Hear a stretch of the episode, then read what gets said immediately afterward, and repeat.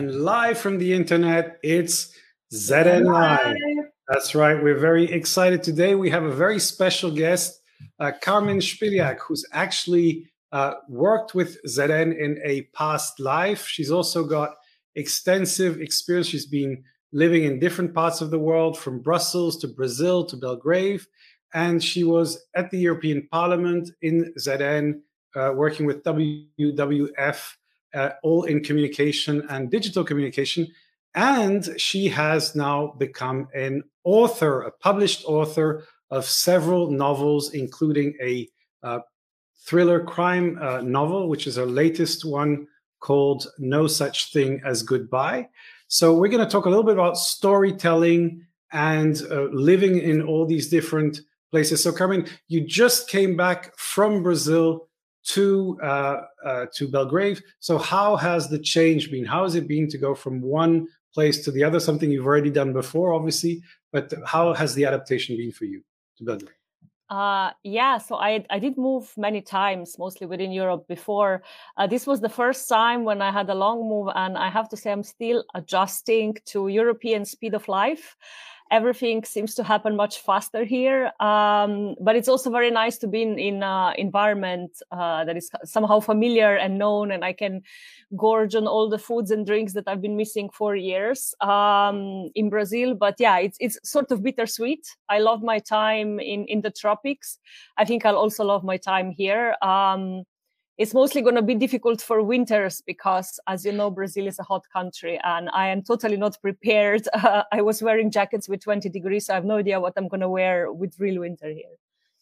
Excellent. Yeah, and um, you know we've been traveling more and more at ZN because we have this uh, remote network now, so people work from uh, many different places. I'm actually going to head back to India in October so that I can also uh, protect myself from the winter and come back uh, later on. But uh, you, have been a, a, an experienced communicator, uh, and when we you were with us, you were doing a lot of uh, strategy and writing and, and, storytelling. And I think uh, you know every communicator at some level has a kind of book inside them that they'd love to read to write, but they they don't. So how did you make the step between being you know writing for other people to say you know what I want to do my own writing. When did that start? What what triggered the change?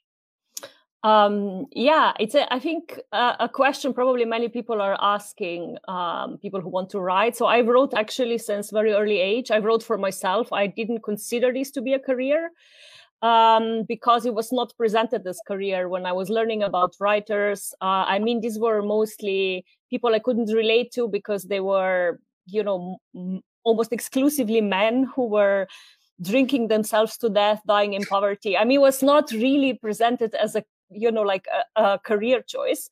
Um, so for me, was always something I did on the side so i wrote but you know like i didn't take time for specifically for writing. When when i was inspired when i had idea i would write. And then actually during my time at zn um, i think uh, helen at the time gave me a book uh, one thing. And the, the summary of the book was pretty much what is your one thing that you know you want to focus on? And i realized that is writing. So i started purposefully uh, a lot time before i went to work um, to write every morning. I would take a half an hour, an hour, and I would write. And I would do it consistently every day. And basically, that's the only thing I did that was different. I took time. Um, I mean, I still write every day or most of the days. Um, uh, I do take holidays occasionally, uh, but that's that's really the only thing because the more you write, the more you get used to it, the easier it becomes, and the the more organically stories develop. Also, like of course, you become better at it. So that's sort of say the only advice. It's like um, not very profound, but it does work.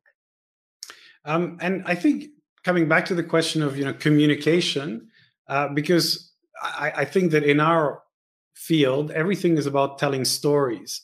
Uh, so how much did you bring uh, your storytelling experience from communication into your writing, and how different do you feel this is you know in, in business communication people talk a lot about how we all need to become storytellers uh, do you think that's true and and did you kind of build the same skills from your your your communication into your your actual books Um, I think it probably went both ways. Uh, I suppose uh, part of why I loved working in communication is because I love storytelling, and this is a way of storytelling. Um, I think the, the I only became more aware of different tools when I worked in communication, so different storytelling tools. I definitely think people are wired for stories. So if you say tell something as a story, it's going to be much more appealing because people will be able to connect with it, rather than if it's like a, a bunch of facts. Uh, um, basically presented uh, or a paper. Um, because i mean we don't relate to facts in the same way we relate to stories and stories can touch us on an emotional level. And i think this is basically what people are looking for some kind of a connection. And um, i do think with with stories um, this is very easy. So i mean um, people read for different reasons either to be entertained or just to lose themselves uh, to forget that they're reading. And i think when uh, you bring these skills into communications you can really achieve a lot if you basically manage to touch what is the heart of the story or what the story is about. Because i think often things can get lost or muddled and then in the end we don't really know what we want to say. Um, but if we apply these storytelling skills i think it's very easy i'm not sure if everybody should be a storyteller but i think if you you know use some of these skills you can um, basically improve um, your communication skills as well as like just basically everyday everyday skills. Yeah and and in terms of you know what you bring to those stories how much of your personal experience uh, do you bring into those stories? We were just talking uh, before we went live about your connection to to brussels. So you're talking about a, a spy story. So, so are you bringing in your life and your experiences into the story? And are you to bring in Brussels? Uh, yeah, uh, I mean, I do, of course, always uh, take some star stuff from from my day to day life. It's not the stuff people would assume, uh, so it's not the exciting stuff that is in the story, uh, but it's usually some mundane thing that I notice. Uh, and then I ask myself a question: What if something would happen? And then this is how the story starts. Um, and with Brussels, I always basically wanted to write a spy story because I thought it's like a, a, a bit. Uh, I found it a bit more pro, like for, for me a bit more feasible story to write than some kind of murder mystery because I was like only beginning to write crime. Um, and Brussels is known as the city of spies, and I always found that intriguing when I worked there because there are so many organizations and you meet so many people. In the end, you don't know who is who. Um, so basically, I just started from that, um, but nothing really happened until I got an idea for for the character. This character arrived, and then only then, basically, the story, so to say, was born, and I could write it down. Um, and for me, writing about places I visited or places I miss is a way to revisit these places. So I definitely am looking forward, like book two, uh, the one I'm ri- writing now, the spy thriller series is happening in Brussels, and I am already um, uh, planning of all the all the places that the, the heroine, the protagonist, is going to visit and things to do. Uh, so yeah, definitely taking mundane bits of my life, but no, not the, not anything, uh, so to say, of of substance, because uh, this this I prefer to keep for myself. Yeah, and I think that there's some really interesting places in Brussels where a lot of things could happen uh, you know, because you could have a, you could easily be sitting and there's a, a minister or prime minister or some very important discussion in a restaurant, which with no security and no particular things. I think it's it's quite an interesting thing for for potential uh, drama to to happen. We have Daniel from Valencia saying hi, long time no see, Carmen, and Justin who said diplomacy and espionage go hand in hand like a perfect marriage. Uh, very very good point.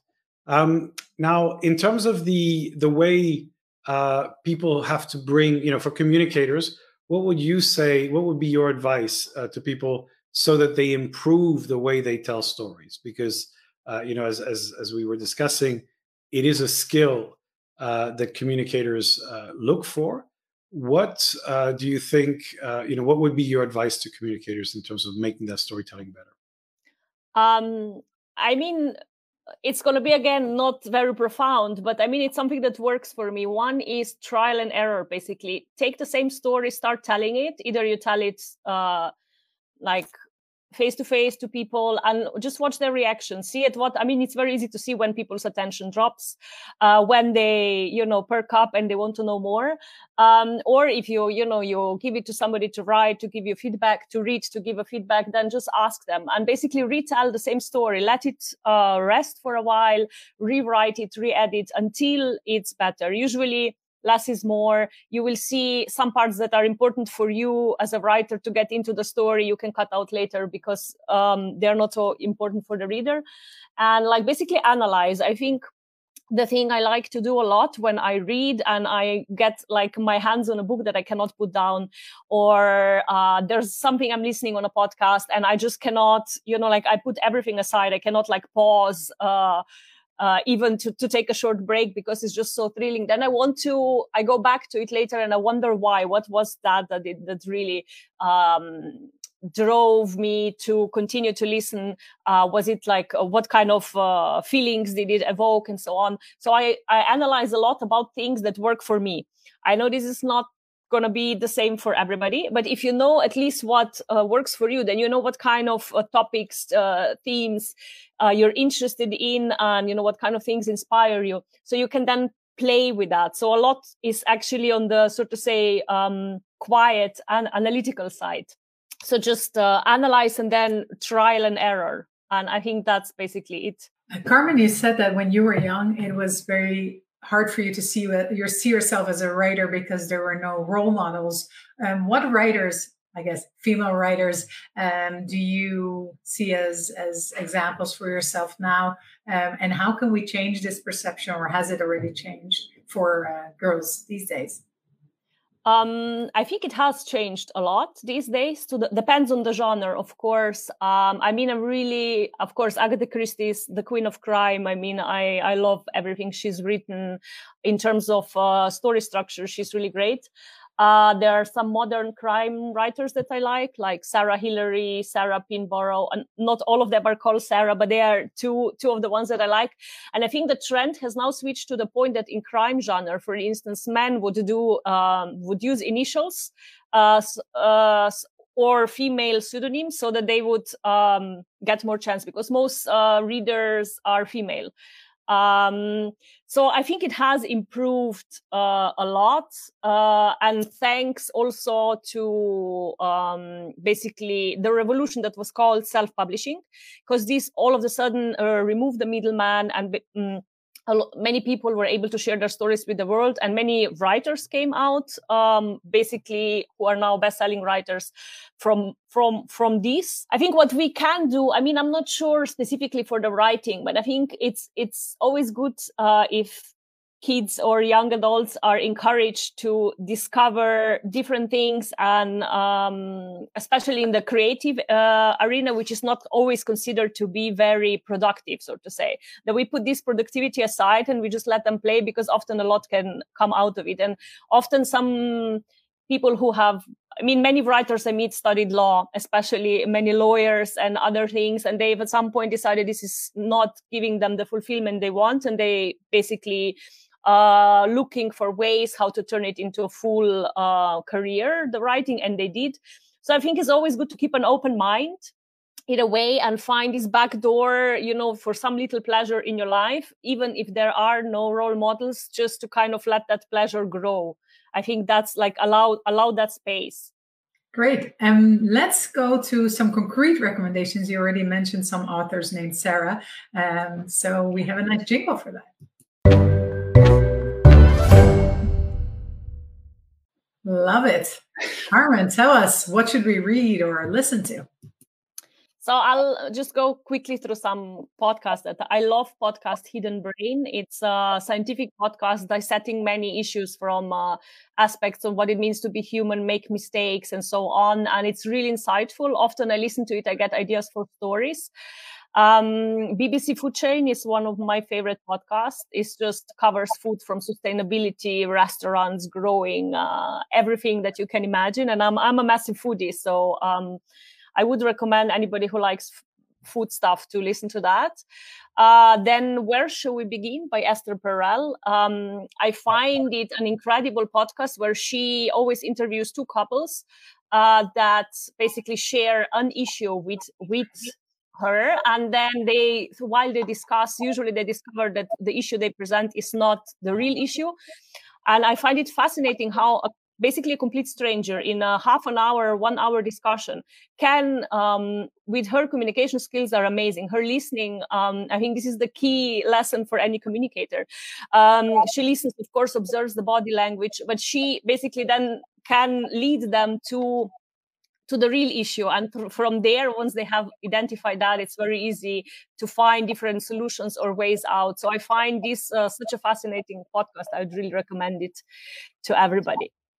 Um, i don't know if we have time for more yeah. recommendations. I always well, have i think um, i have one podcast recommendation. Actually i've gone back to the ted interview which i uh, listened to uh, some time back. There's a really there's a new host who's replaced chris anderson who's the TED curator called Steven Johnson. And there's a really nice transitional uh, podcast where they talk about uh, ideas and how the Enlightenment happened when we moved from drinking beer to to coffee, uh, and how new ideas can can be transformed. So it's a theme that I really like. And there's one on the brain, by the way, Carmen, you might like with uh, David Eagleman, who's basically an expert in in how brain reshapes perception uh, so that's my podcast recommendation. What about you, uh, Liara? What is your your podcast recommendation?